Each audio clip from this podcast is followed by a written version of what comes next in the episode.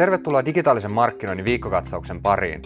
Mä olen Juha Pihkakoski ja mä tuon sulle joka maanantai tärkeimmät nostot edeltävän viikon digitaalisen markkinoinnin uutisista meiltä ja maailmalta. Eiköhän mennä kurkkaamaan, mitä tällä kertaa on aiheina.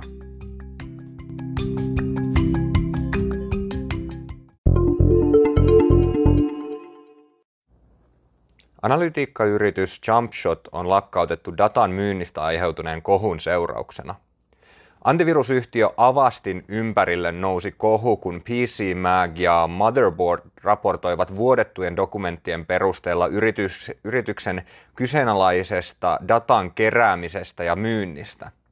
Avast ja sen omistama toinen antivirusohjelmisto AVG ovat seuranneet käyttäjien käyttäytymistä verkossa eri laitteilla – Dataa on kerätty muun muassa klikkauksista, verkkokauppakäyttäytymisestä, sivukäynneistä, hauista hakukoneissa ja karttasovelluksissa sekä monesta muusta toiminnosta.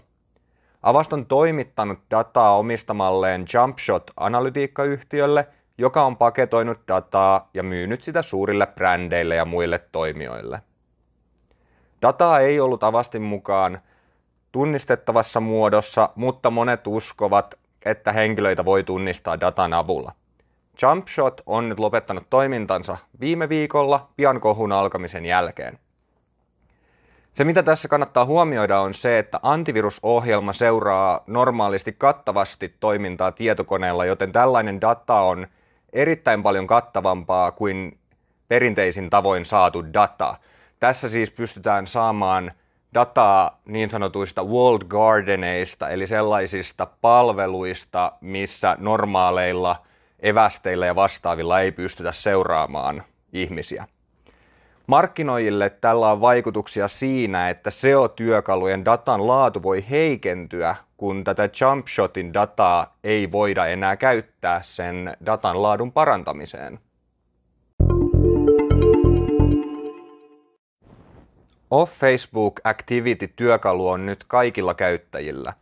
Facebook julkaisi nyt globaalisti viime vuonna rajatulle ryhmälle julkaistun yksityisyystyökalun Off Facebook Activity. Työkalulla käyttäjä näkee, mistä lähteistä hänen informaatiotaan kerätään Facebookin alustalle Facebookin ulkopuolelta. Käyttäjä voi myös poistaa tämän datan ja vaikuttaa siihen, miten sitä kerätään tulevaisuudessa. Mainonnan kannalta tällä voidaan esimerkiksi estää uudelleen markkinointia tietyltä yritykseltä. Työkalu on lisäosa työkalupakkiin, jolla Facebook haluaa näyttää käyttäjille, mitä dataa heistä kerätään ja miten mainontaa kohdennetaan. Vaikka tämä voi haitata uudelleenmarkkinointia ja mainoskohdistusta, mä en itse usko, että suuret massat tulevat työkalua kovinkaan paljon käyttämään – Eli vaikutukset todennäköisesti ovat mainostajille hyvin pienet.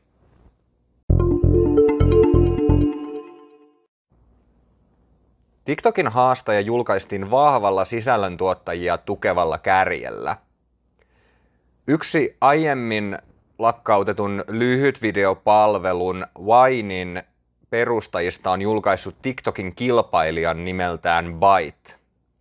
Sovellus myötäilee TikTokin toimintamallia ja ominaisuuksia pitkälti, vaikka useita ominaisuuksia vielä puuttuukin. Sovellus nousi myös sovelluskaupoissa ainakin hetkellisesti kärkisijoille. TikTokista poiketen Byte on heti alussa halunnut luoda vahvoja monetisointimahdollisuuksia sisällöntuottajille. Ja vaikka nämä monetisointivaihtoehdot ovat suurimmilta osin vielä kehityksessä, niin esimerkiksi heidän nyt alkaneessa Partner Pilot-ohjelmassa alusta jakaa 100 prosenttia mainostuloista sisällöntuottajille. Byte on tässä kohtaa minimaalinen haastaja TikTokille, mutta mainostajien kannalta se on kiinnostava lisä sosiaalisen median alustojen kirjossa. Vahva sisällöntuottajien monetisoinnin tukeminen ja välitön mainonnan mukaan ottaminen mahdollista, että sisältö voi olla laadukkaampaa ja mainonta jopa siedettävämpää käyttäjälle, kun sitä ei jälkeenpäin liimata päälle, vaan se on heti alkuun mukana kehityksessä.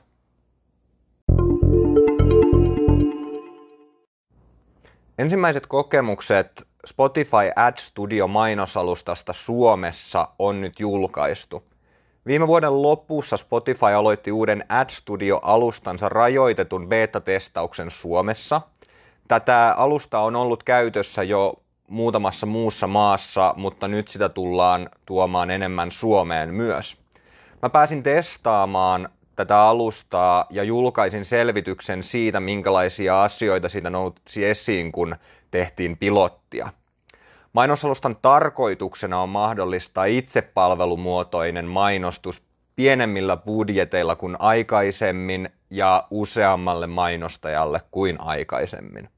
Spotify-mainonta on voinut toki tehdä aikaisemmin myös, mutta nyt yritys panostaa erityisesti oman alustan kehitykseen ja siihen, että yhä useampi mainostaja voi itse palveluna tehdä sitä.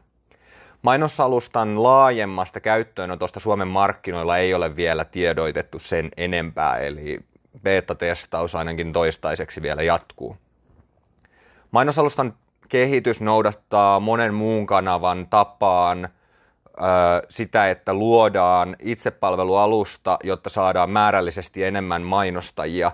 Samoin ovat toimineet LinkedIn, Facebook ja monet muut alustat. Ja jos tämä alusta kiinnostaa, niin parhaan tiedon sä tuut saamaan tästä kurkkaamalla vaikka Aboadin blogista tai sitten viikkokatsauksen sähköpostiversion linkeistä. Google Ads poistaa Accelerated Delivery-vaihtoehdon mainoksista.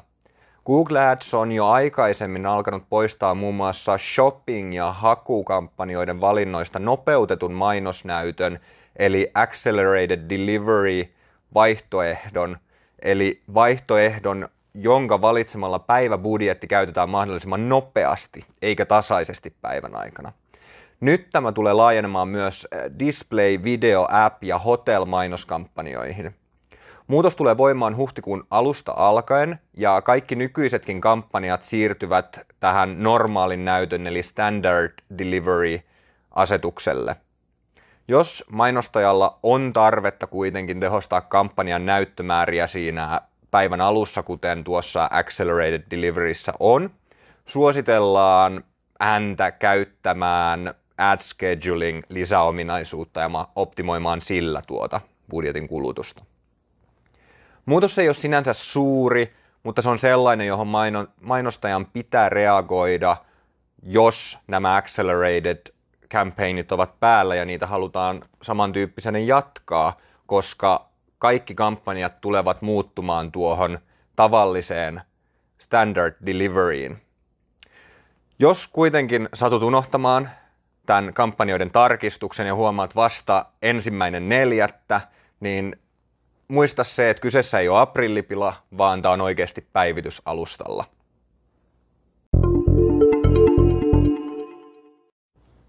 Energiayhtiö Helen pilotoi tekoälyavusteista optimointityökalua.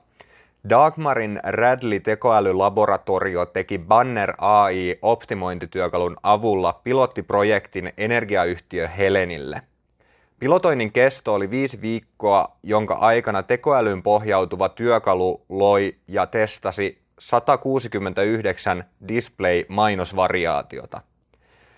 Pilotoinnin tuloksina raportointiin koko pilotin aikajänteellä tapahtuneen 10 prosentin nousu klikkausmäärissä ja viimeisellä viikolla 30 prosentin nousu klikkausmäärissä.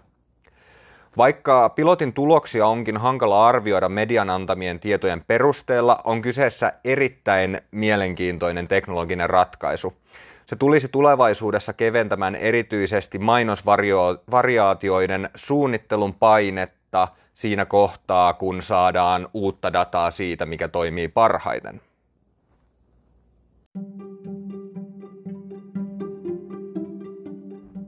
Siinä oli digitaalisen markkinoinnin viikkokatsaus tällä kertaa. Jos sä haluat varmistaa, että sä et missaa yhtään tulevaa viikkokatsausta, niin laita joko tämä kanava seurantaan, tai sitten mene tämän kanavan linkistä tilaussivulle, josta sä pystyt tilaamaan sähköpostiisi joka viikkoisen viikkokatsauksen. Kiitos, kun olit seurassa tällä kertaa ja jatketaan ensi viikolla. Moi!